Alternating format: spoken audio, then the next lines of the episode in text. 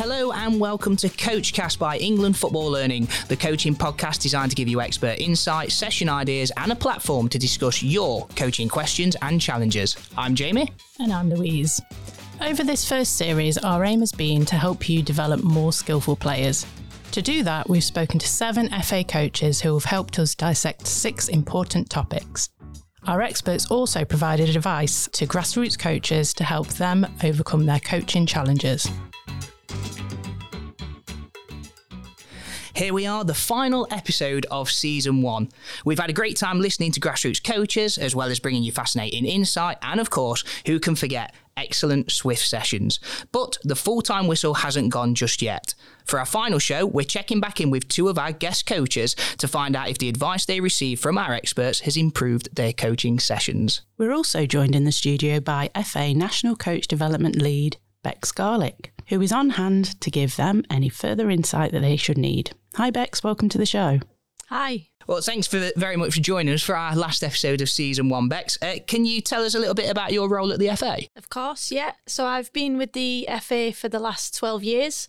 Started out as a FA skills coach and then moved into coach development, which I've done for the last few years. So I was supporting coaches locally in Manchester, and then most recently I've as you say, become the National Coach Development Lead with a real focus on women and girls. A key part of the role that I do and the team that I work with is to really try and identify and recruit more female coaches into grassroots coaching, but also support and develop the ones that are just starting out on their journey. So, really exciting role and one I'm incredibly passionate about, obviously being a female coach myself. Perfect. Just before we get to our first coach, let's take a moment to look back at some of the best bits from our first season. Today, we're going to be chatting about creating the right environment for primary age kids. And the expert taking us through this topic, Pete Sturgis. Being skillful is the expression of what they're capable of doing with their body, with the ball, and with the decisions that they make. What we want to try to do is put some things in place so that whatever potential the child has got, that begins to show through, because if the environment's right and the approach of the coach is appropriate, what we get the children to do is to relax, know that mistakes are accepted and tolerated. Then suddenly you've got children who are trying new things, but they're also developing more and more capability when they play football. The skill of moving with the ball. Sui Smith and Vinnie Houseall. We need to really encourage them to take on players and be confident and positive and stop from the sideline shouting pass when we see it as adults. Let them make their own decisions, and if they lose possession, still encourage them. I talk to a lot of the coaches and the teachers that I work with to encourage the children to play like meerkats. Encouraging the children to play with their head up, to what we call scan, check shoulders, whatever terminology you want to use. I think that's really, really important. Turning. It's James Richards. If you feel like you can't turn or you're not confident in turning, you're just going to panic. You're then not going to be able to do the things that you want to do with the ball. If you want to travel with it, if you want to make a first-time pass or whatever, you can't do that if you're panicking. The more opportunities they get and the more confident they feel and the more likely to try it in games. There's nothing wrong with guiding and showing types of turns as a coach, but allow the children then to take that and go and explore it themselves. You want them to be adaptable, to encourage them to look around. Don't forget that part, because that's what's going to guide what they do. The art of passing and receiving. It's a large lot. If I want to pass a ball to a teammate, I've got to have that social connection with him or her. So I kind of know where he or she's going to move, or like how he or she likes to receive the ball. When you're working with your players on the pitch, you know, sometimes you might ask the player, like, how do you like to receive the ball? How do you feel when the ball's coming to you? Do you like the ball bouncing, or do you like it in the air? As you work with the players for a bit longer, you'll understand their kind of traits. You know, to get their buy-in is asking them as well. That's where me as a coach will start planning effectively to ensure that the players learn and develop. Pressing. It's Chris Wellburn. I think it's really important for coaches to start to understand, not only for themselves, but for the players in terms of reading the play. So, you know, ultimately, where's the danger? Where's the ball? what's the opponent's problems they're trying to cause us. Learning takes time. There needs to be repetition within that process. It can't just be, we had a problem on Sunday, we've worked on it on the Tuesday night for 30 minutes and it's all going to be fine. Finishing. It's Sarah Loudon. I think it's the most important part of the game. If we score goals, we win games. It is a scoring game. If we can get kids and players to be really confident and in the mindset that they want to score goals, they want to practice this skill in a range of different techniques, then I think that is the most important thing we need to go after.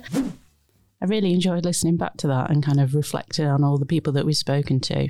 Did you have a favourite episode or a moment from CoachCast, Bex? One of the things that I think really jumped out for me, because it certainly related to what I'm trying to work on with the players I work with at the minute, was probably Vinnie's meerkat moment. I'm really trying to work with the under-12s that I work with around getting used to scanning and looking before the ball arrives so that they can start to see and understand the picture. And then that ultimately has an impact on the decisions that they make. It has an impact on their positioning, perhaps their movement, their timing. Lots of work on that. And I actually caught myself talking to them about meerkats last week when we were in training, just to try and get them to understand, because I tried a number of ways to encourage them to scan and look at the picture as they receive the ball. So yeah, I think it worked quite well because they started to do it a little bit more. So that's definitely my moment and something that's really helped me with my own coaching.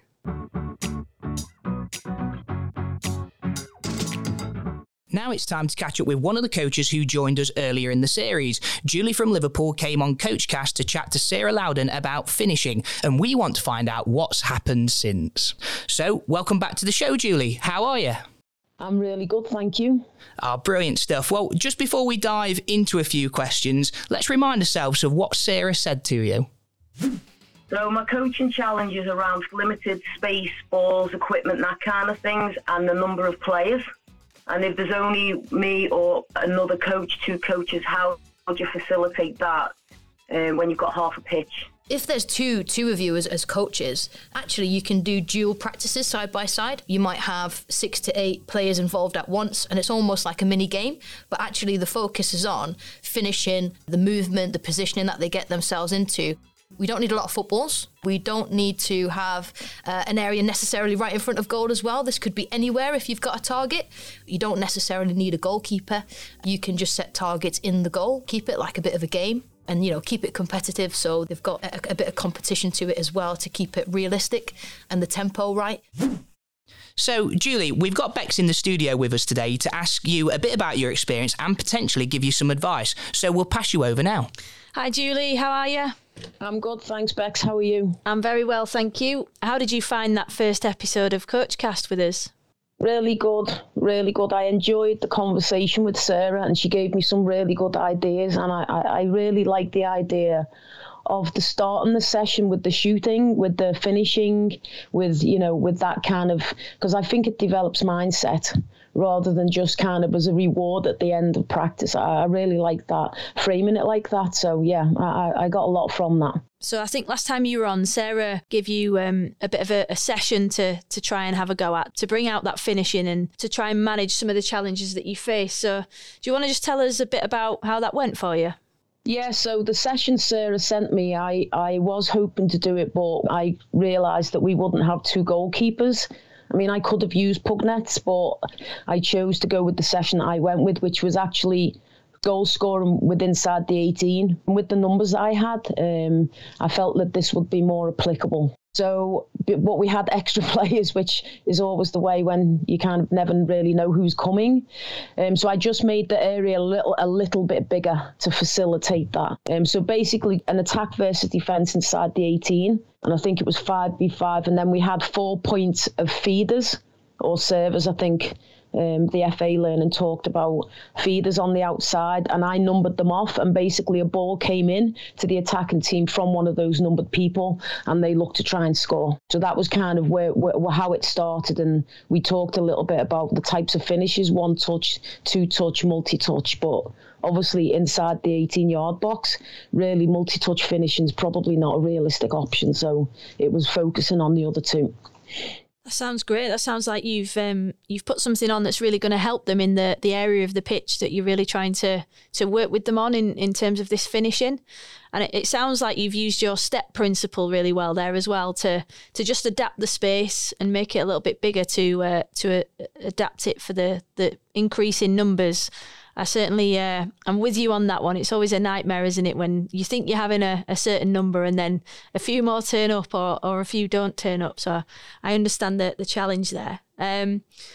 Just a few tips on future challenges where you might only have one goalkeeper. So a few things that I've tried previously. I know you said you could have adapted the equipment and used the pug goals or the pop-up goals. You can also, if you're using your bigger goal, you can also put things like tying bibs to the crossbar or the post so they can try and aim for the top corner, or you might have use cones or have little gates in the bottom corners just to help them with their accuracy and almost mimic that trying to shoot away from the keeper even though the goalkeeper's not there, so that if you're ever stuck and you've only got one goalkeeper but you can see that the practice you're trying to do has two, then they're just a couple of tips that you could use if you don't have a goalkeeper.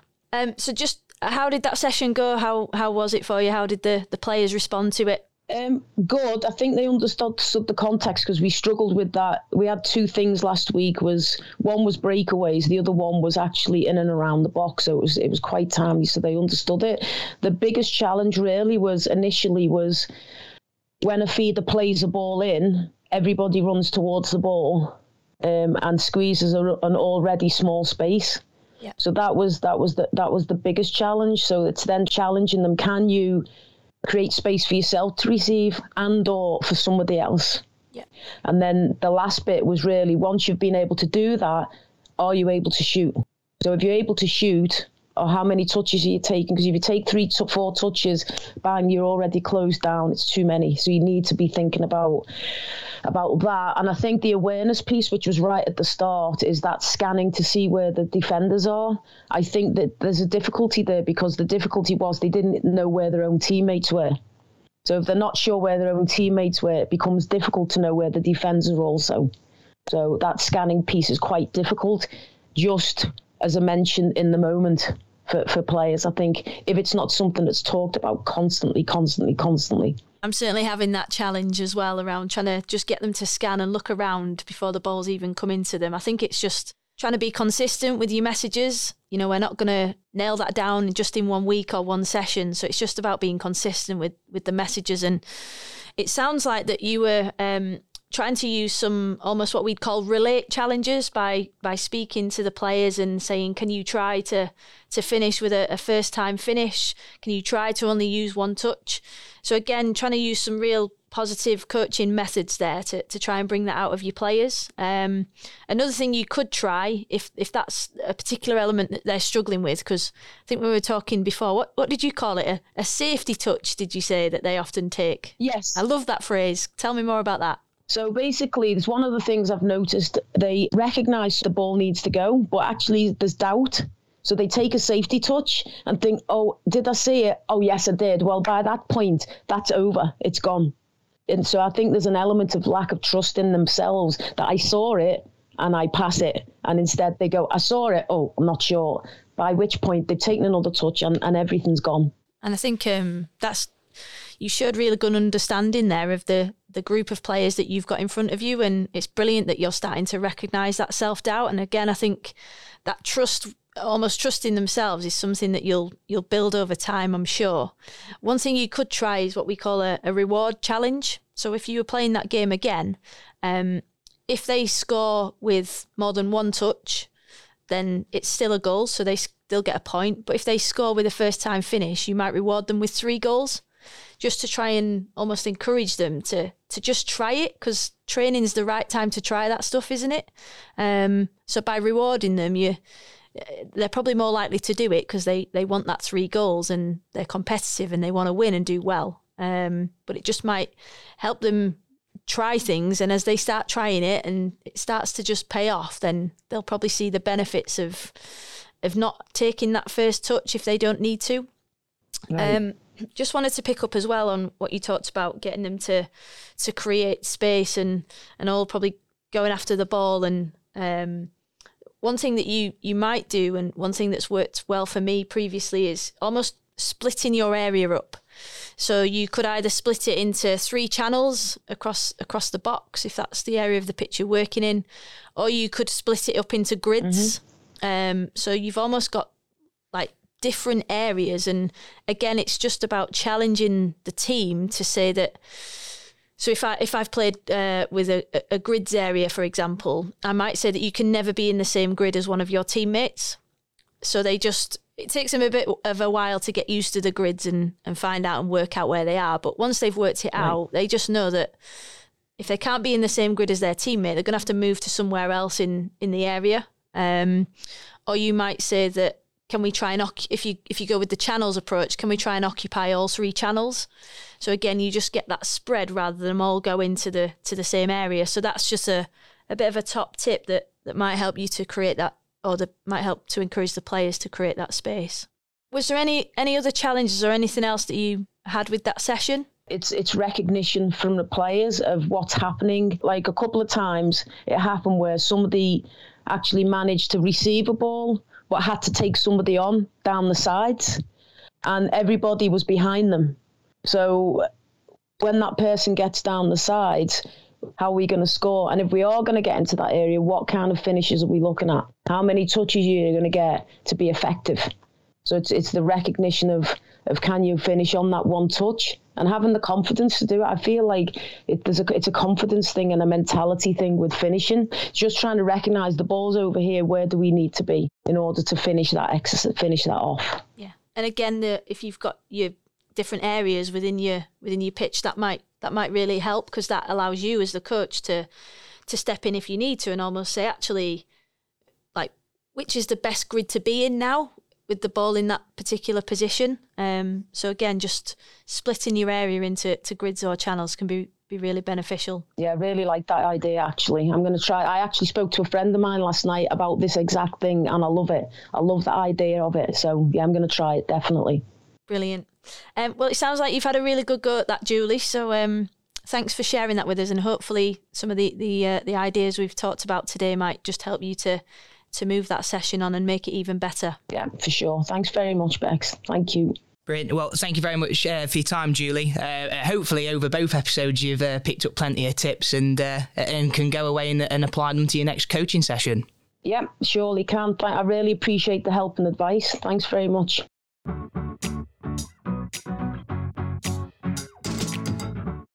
Next, we're going to hear from the grassroots coach who featured in our third episode, Turning, with James Richards. It's Jordan from Leeds. Hi, Jordan. Welcome back to CoachCast. Hi, thanks for having me. So first, let's recap what your challenge was and the advice that James gave you. With Turning, there's technical aspects. So I want to try and avoid the session becoming too repetitive and too unrealistic. So my challenge is how can I avoid that? I would say consider multi-directional and directional practices. I would include opposition, maybe overloaded. So there's maybe only 3 or 4 defenders. So players then can kind of choose when and how they're going to turn in that particular environment. How would you sort of create a session to promote creativity and to get them to explore different ways of turning and practice those techniques? If you have a whiteboard, for example, you can ask players to maybe list the turns they know or demonstrate turns and you show them. You write them on the whiteboard like noughts and crosses. When you're playing the game, if one of the players does that type of turn, they can come over and mark off on the board that they did that turn. Your role is to obviously observe and just see how they're progressing. And they're recognising that they're trying and doing different types of turns. So Jordan, we've got Bex here to talk through your experience of CoachCast last time and offer you any help with any other further challenges that you might have. So I'll pass you over to Bex. Hi, Jordan. How are you? Hi, Bex. I'm good, thank you. How are you? I'm good, thank you. Just for a bit of context, just remind us who you're currently coaching, what age group are they? So I'm coaching at Bradford Park Avenue, and I'm coaching there from the 12s. And are they boys, girls, mixed? They're boys. Can you just tell us a bit more about what that advice, what thoughts it provoked, I guess, and what you've done since you got that advice? So James basically said, try and do it in a match environment, a game environment, which is obviously tricky because you're trying to you're also trying to coach the whole group and make sure that all of the players are trying to execute those elements that you want to put into the session. So it was how to structure the session. So I did a whole, so started with a match and started to tease in what we were going to be focusing on, and then broke that down into to a game related practice, and then back into a game again. And that was really successful. When you're doing it in a game environment as well, especially when they're under 12, the competitive nature kicks in and all they're focused about is scoring goals. So you're trying to focus them on turning, and all they want to do in a game is score goals and win. So my challenge was, how can you keep them focused on practicing those elements, which was a challenge. So the first week I went back to them, that was difficult because they just lost focus. Then I implemented one of James's advice, which was to use a whiteboard to give them a bit of learning ownership. So I asked them at the start of the session to list some turns and got some demonstrations from the players on those turns. And we focused on 4 to start with. And once they'd executed a turn in the match, come to the whiteboard, tick which one they'd done. And whichever team they were on, they all added up. So goals counted, but also turns counted and acted as points. And at the end, we combined the goals and the turning points to decide who the winner was. So that was I did that in week 2, and that was a lot more successful because then they started to realize what they needed to do in terms of not only score goals, but do the turns as well. And how did the players find that? What did you start to see from the players as they were playing in these game-related practices? They naturally, 12-year-olds push it to the extreme. So even when they're unopposed, they're there going round and round in circles, doing every turn under the sun. Which is good because kids are great like that. They just push the boundaries, and then you kind of realise, oh wait, hold on, I need to focus this in a little bit more and make it a bit more relevant. So then we made sure that they were doing it in relevant situations, not just turning for the sake of turning because they've literally got something to tick off. And also when I was coaching, making sure I praised the moments when it was done in the right environment, because sometimes some of them were overturning and turning themselves into trouble. So it was kind of making sure that it's put into relevance. And I think that helped them to connect the technique, because when you're running up to cones and just doing turns, and in a game, they started to realize, oh, okay, this is a tool that I need to use in certain situations, not every situation, but just certain situations. So it was really helpful. It challenged me to think about the session a little bit differently, and then how to make sure that you implement that sort of category, that theme within a match. So that was really interesting. I've done similar sessions before, and I found that by almost challenging them to execute the technique in different situations that, like you say, are more relevant to the match, you tend then as the coach to see that little bit more and start to go in with more coaching points around their timing of that execution, because you start to see that actually once they're up against that defender, if they don't quite get the timing right, or they're not quite positioned against the defender to execute that turn, it's not going to pay off for them. So did you find that as a coach you were able to step in and go into that a little bit more detail because you'd set the practice up more relevant to the game? Yeah. And I think that is it made it more position specific, because I think With turns, when you talk about step overs and drag backs and things like that, I think naturally a lot of people go towards using that in an attacking situation.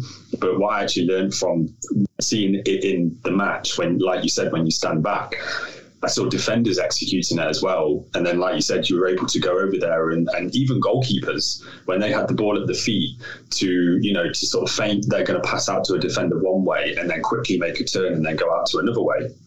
So it was great because it put it into different contexts and different situations. And then, like you said, you were able to go in and say, that's a really good way to use a turn relevant to your situation. Because sometimes I think goalkeepers can feel a little bit left out.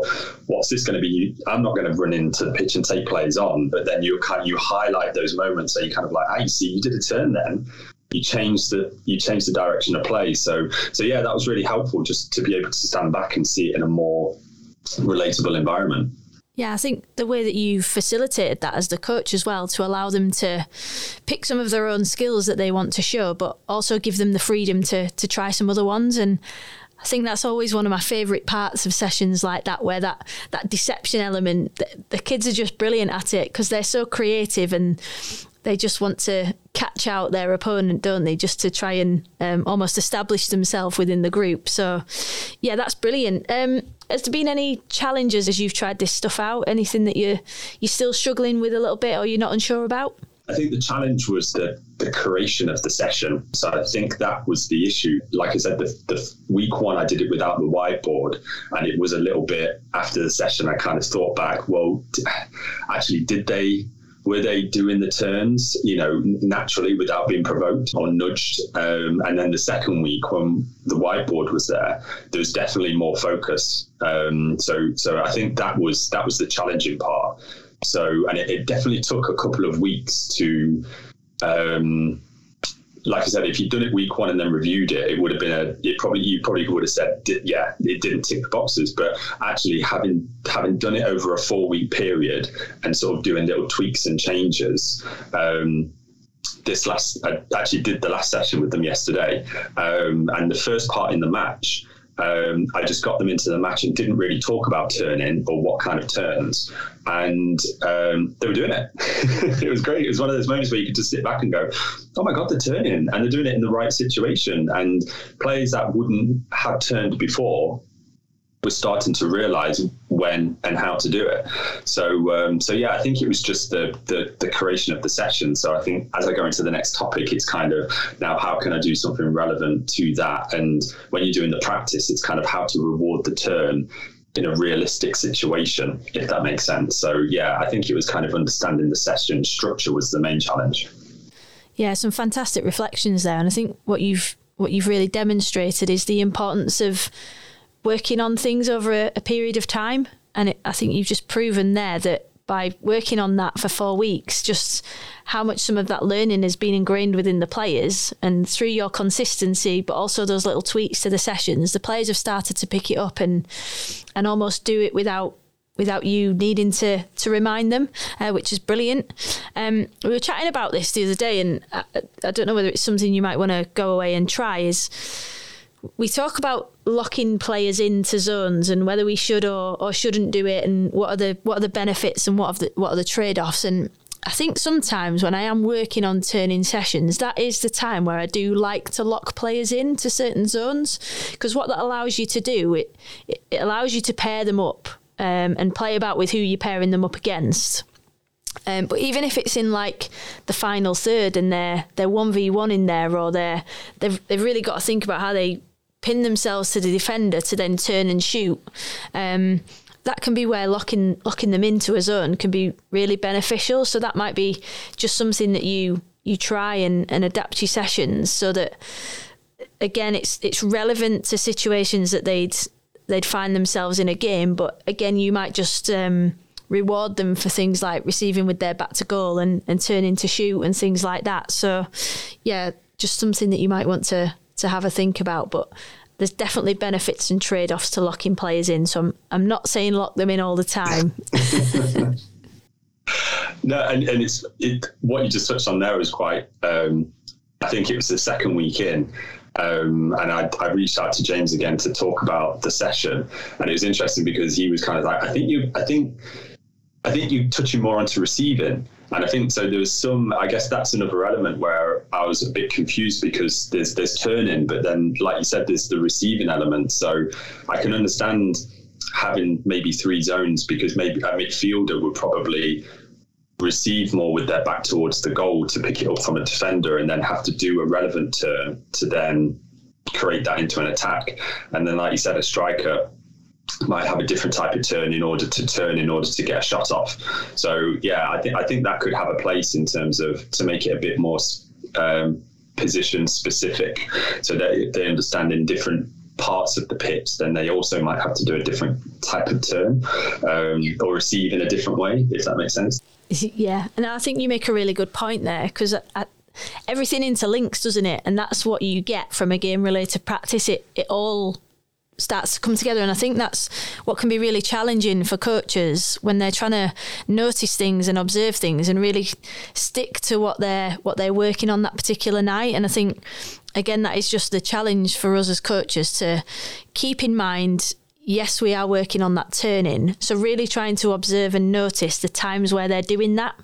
And then that's where we feed in with that bit of feedback around what we've noticed, but really keeping it specific to the turn, so we're not almost going off on a different tangent and talking about receiving. But I also don't think it's a bad thing either if we do touch on that, because how you receive ultimately affects how you turn.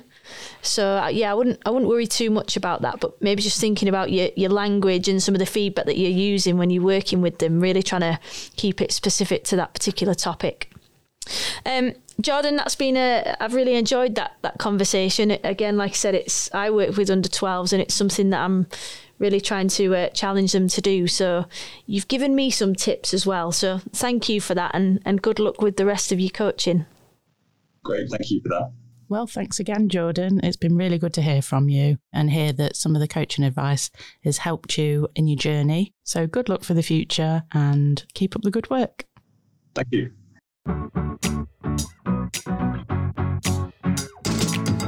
We're coming up to the end of the final episode now, and it only seems fair that we give you the chance to have a go at our Swift Session feature, Bex. This is where we challenge our guests to come up with a session idea that relates to the theme of the episode. But as this episode doesn't have a specific theme, you have the chance to give us your favourite session as a bonus for our listeners. All we need from you is something that's fun, engaging, and gives the players a chance to be skillful. It can involve any number of activities, but you'll only have 30 seconds to explain your ideas. Are you up for the challenge? I am. I'm going to talk about a session that I'm doing tonight, actually, so it'll give me a good chance to get it right in my head before I talk the players through it. Can I give a bit of context? Is that all right? Yeah. I work with a team of under 12 girls, and we're really trying to challenge them to work on their technique of receiving under pressure, really getting them to think about their receiving decisions as well. So can they almost scan before the ball's arriving, think about where they need to position themselves? Do they need to move anywhere to receive it? Do they need to almost move towards the ball and think about their timing? And then obviously that technique of actually receiving it and where they're taking their first touch to help us either play forwards or to help them play towards what they've almost scanned in that pre-picture, if you like. So it's going to be a target game, if that's all right, which is one of my favourite activities to do. No, that sounds good. Okay, I'll get the timer out and put 30 seconds on. If you're ready, time starts now. Okay, so it's going to be 1v1 in the middle, so I don't need loads of space in that area. It's probably going to be a box, but then on the outside, we're going to have a target player.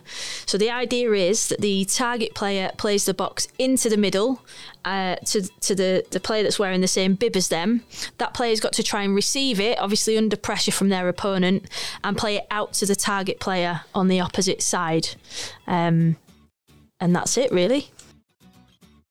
Perfectly timed. I think you had a little bit of time to spare. Anything else that you feel like you've missed out or you wanted to add any further context to it? I think what I really like about target games is that there's just so many different adaptations you can use for them to bring out different things.